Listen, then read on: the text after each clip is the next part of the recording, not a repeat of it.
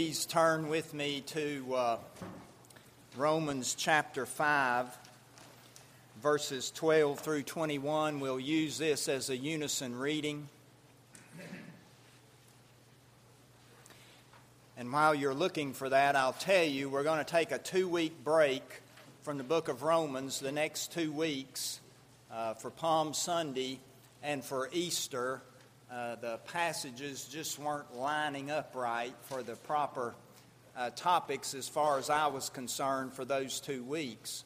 Also, in the 11 o'clock service next week, uh, there will be extra music and a little bit shorter sermon.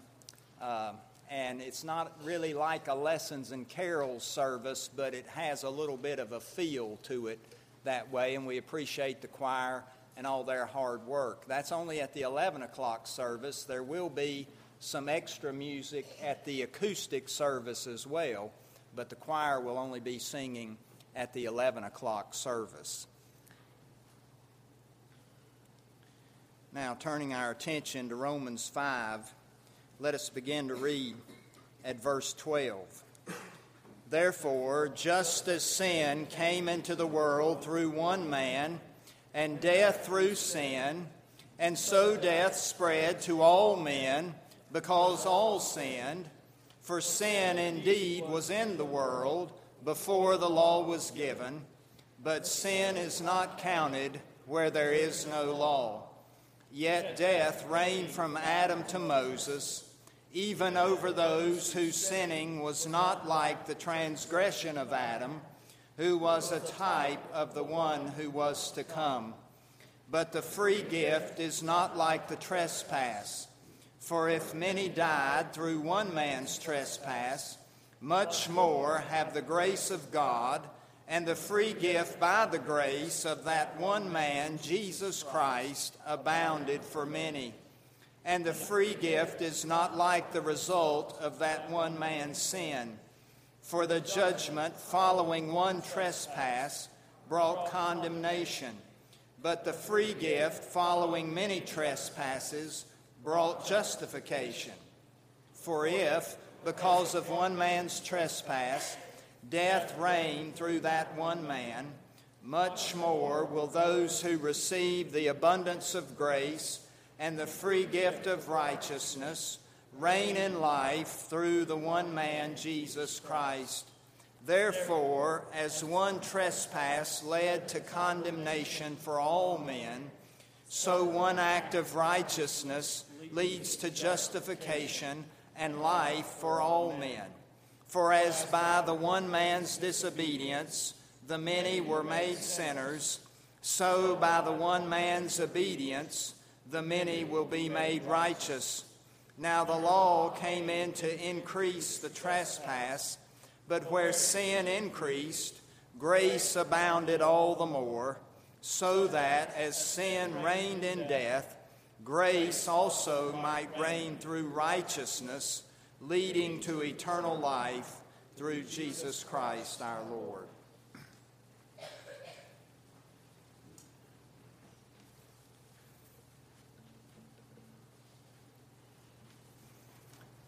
Do you ever make the mistake of thinking that you're right while all the while you are actually in the wrong? Of course you do. Your family tells me that about you all the time. Maybe that's a little poetic license, but if we're honest, we know that happens to us more than we would like to admit. Back when he was living, Ronald Reagan used to tell a story that he insisted was true about a newspaper photographer in Los Angeles who was called in by his editor one afternoon and said, I've got a special assignment for you. I want you to go down to the local small airport here, and there'll be a plane waiting for you, and get on board and go up and get pictures of this fire that's raging out of control south of the city and then get back in time so we can include them in the afternoon edition.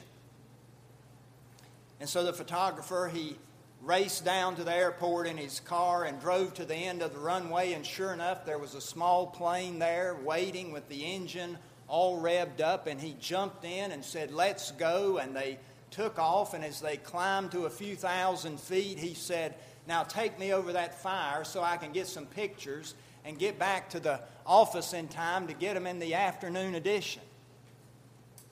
And there was this strange silence on the other side of the cockpit until he finally heard the words Aren't you the instructor?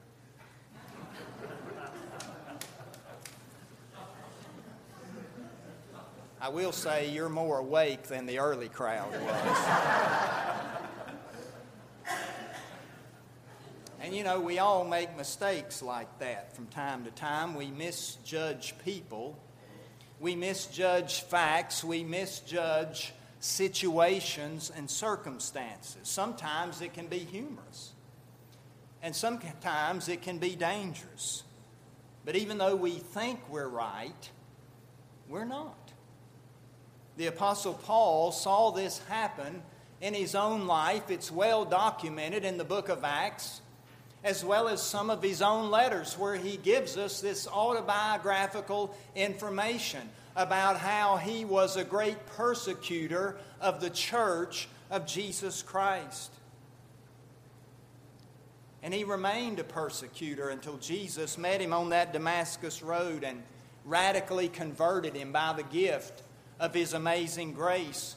And even though Paul is making a theological argument and point in our passage this morning, when he says there in verse 12, I mean, verse 20, that law came in to increase the trespass, but where sin increased, grace abounded all the more. Even though that's part of his theological argument, I still see those words as very personal. It's like we see his former life and conversion behind these words, illuminating them.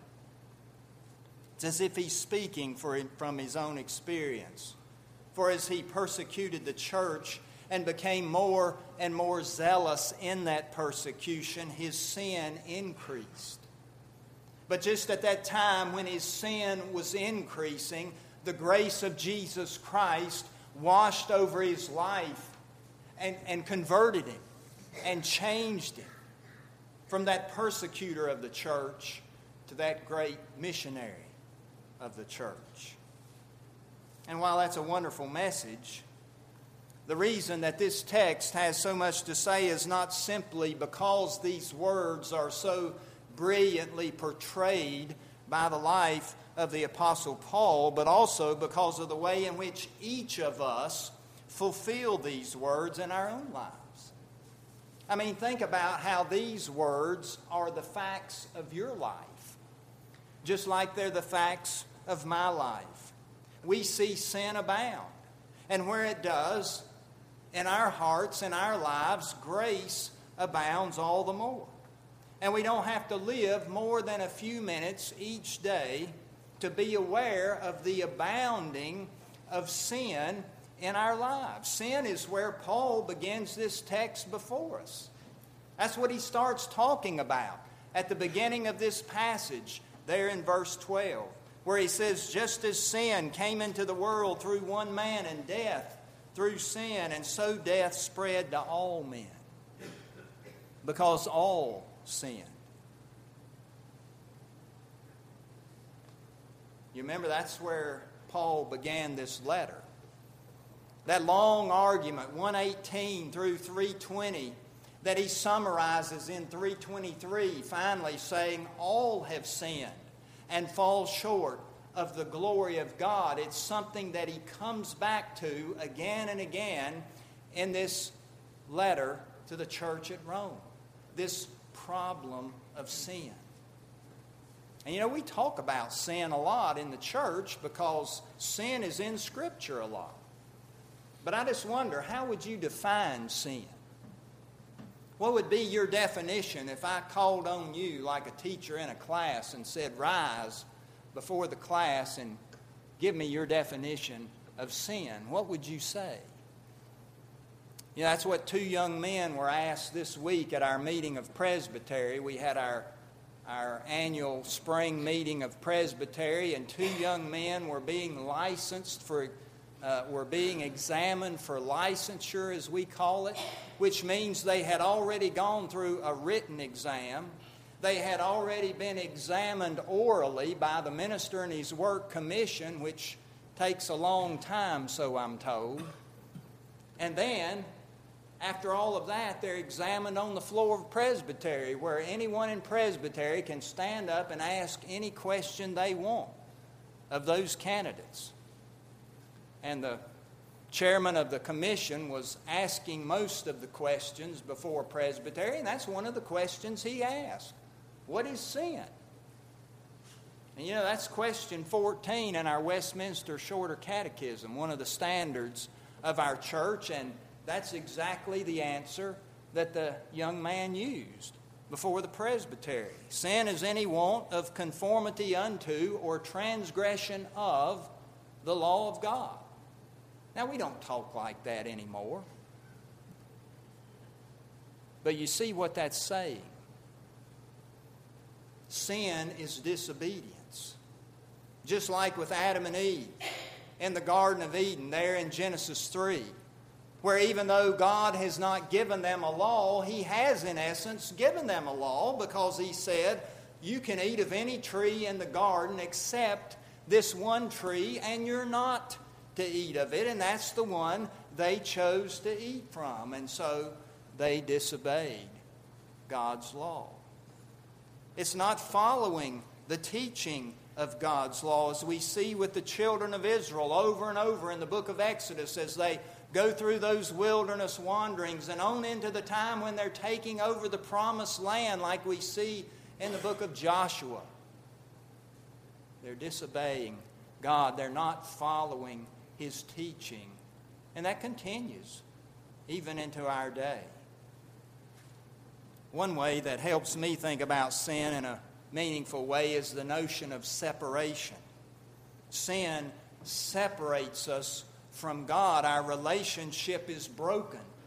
And we know that because Paul speaks about that in more than one place, but especially coming to my mind is 2 Corinthians 5, where he talks about how we need to be reconciled to God. That shows us that our relationship with Him is broken if it needs to be reconciled.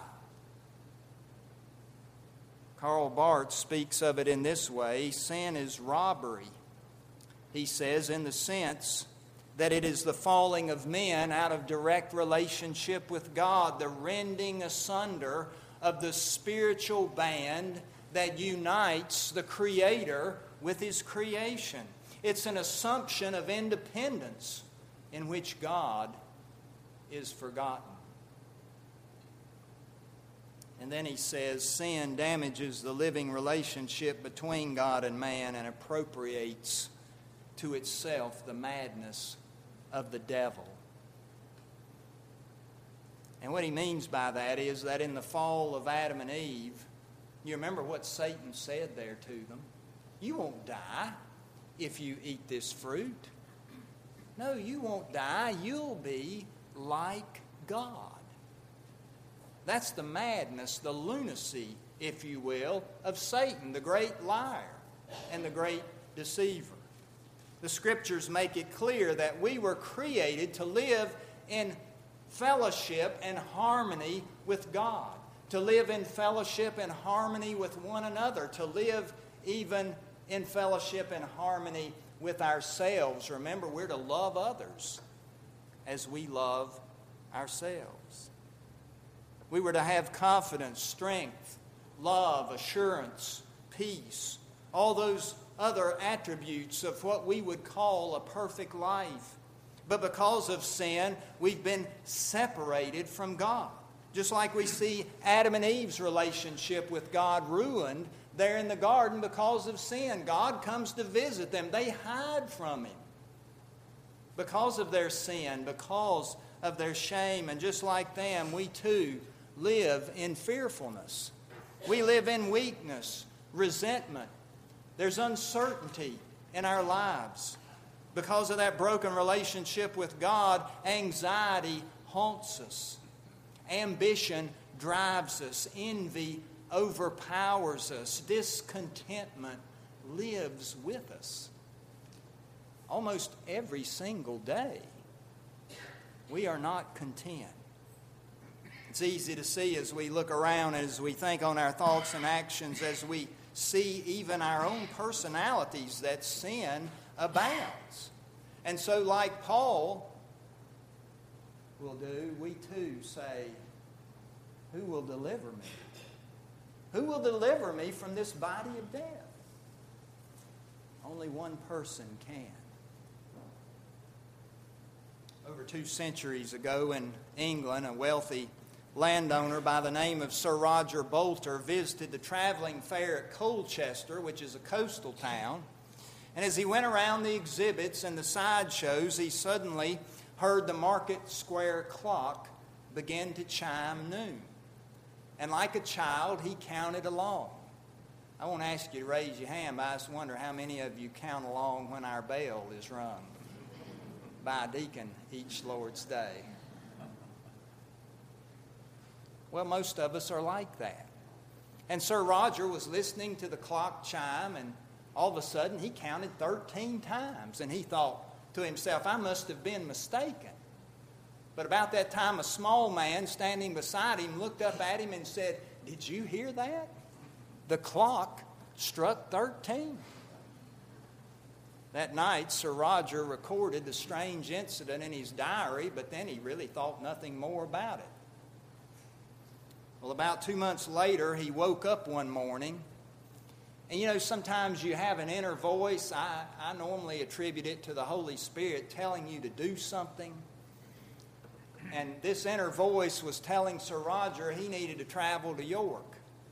But he wasn't a man given that much to inner voices, and so he didn't do anything that day, but he didn't have any peace. And so the next morning he got up and saddled his horse and he traveled to York, where very quickly he found out from all the activity in town that there was a great trial going on, a murder trial. And it was the last day, supposedly, and he went in and found a seat in the public gallery where he heard the judge pronounce the defendant guilty. When the accused was asked if he had any final words to say, he replied, It's just like I told you. I'm innocent. I was more than a 100 miles from the place of the crime on the day that it took place. I was in Colchester. Another man and I heard a clock strike 13 times. If, if he were here, he could prove my innocence. And at that, Sir Roger jumped up out of his seat, knowing why he was supposed to be in York, went to the judge, told him who he was, showed him his diary that he always carried with him, and after that sudden turn of events, the accused was declared innocent on the basis of Sir Roger's testimony. And as the two of them walked out of the courthouse that day, the, the little man looked up at him and said, You know, you're the only person in the whole world who could have saved me. There's no doubt sin abounded. They were ready to hang an innocent man but grace abounded all the more. And that's what Paul is saying here in this passage as he compares and contrasts Adam and Jesus. That grace abounded all the more through God's gift of Jesus into the world. Jesus is the only one able to save you and me. You see, Paul's using a a just as, so also argument here as he talks about Adam and then talks about Jesus Christ. It's the same kind of argument he uses over in 1 Corinthians 15, that great chapter on the resurrection, where he says, As in Adam all die, so also in Christ shall all be made alive. And we see that word all a lot in our text today, so much so that it almost sounds like he's saying all people will be saved in Jesus Christ. In fact, universalists take this text and use it that way, but you notice it also says many.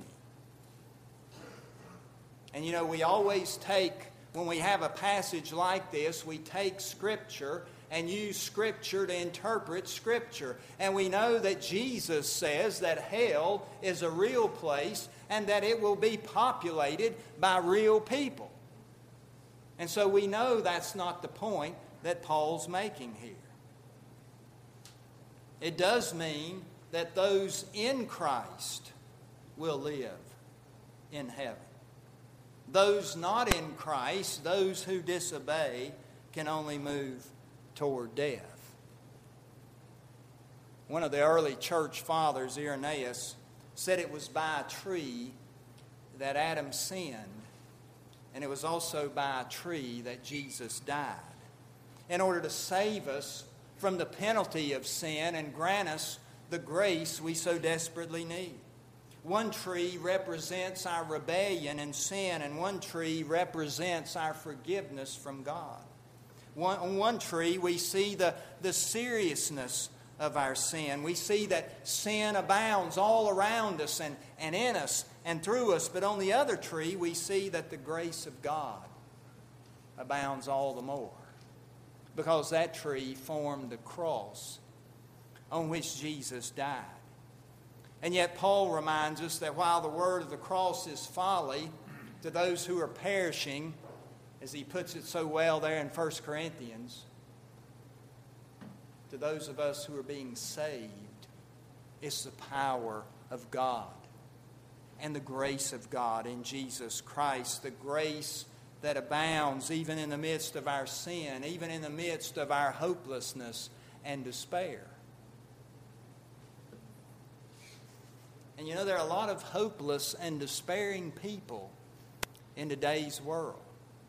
Right here in this community, if you take the time to listen to people, if you take the time to talk, you'll hear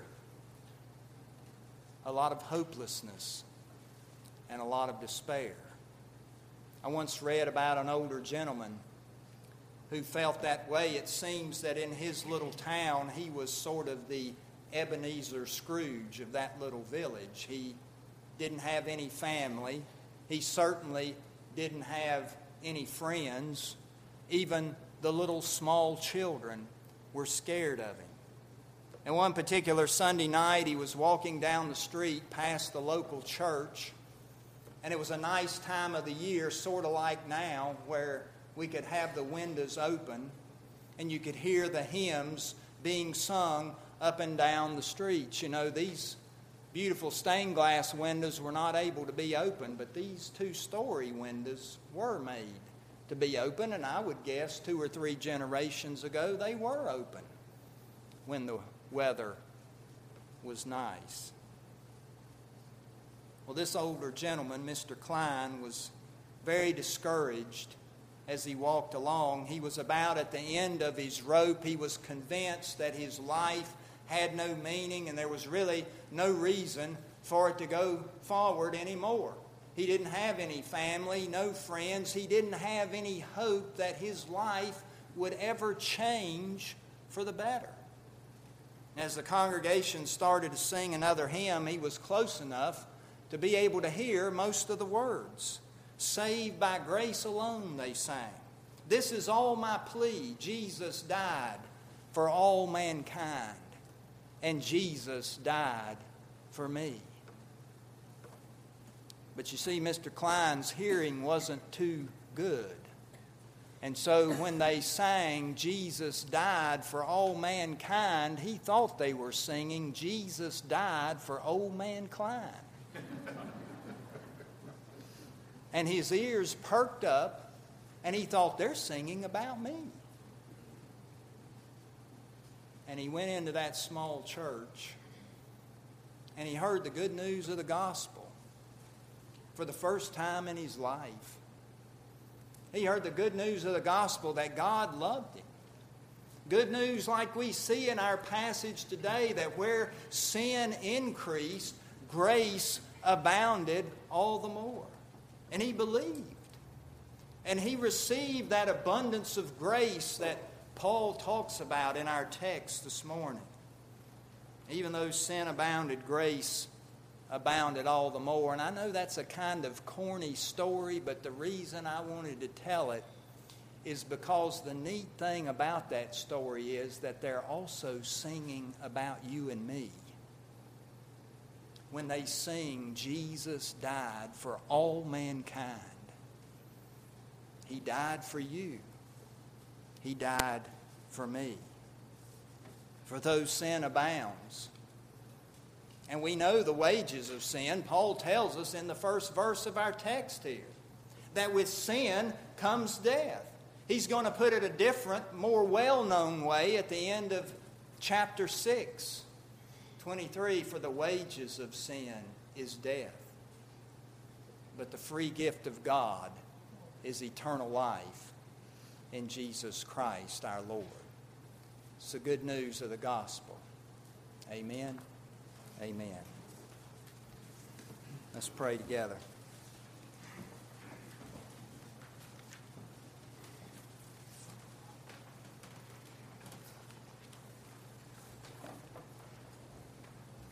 Dear Father,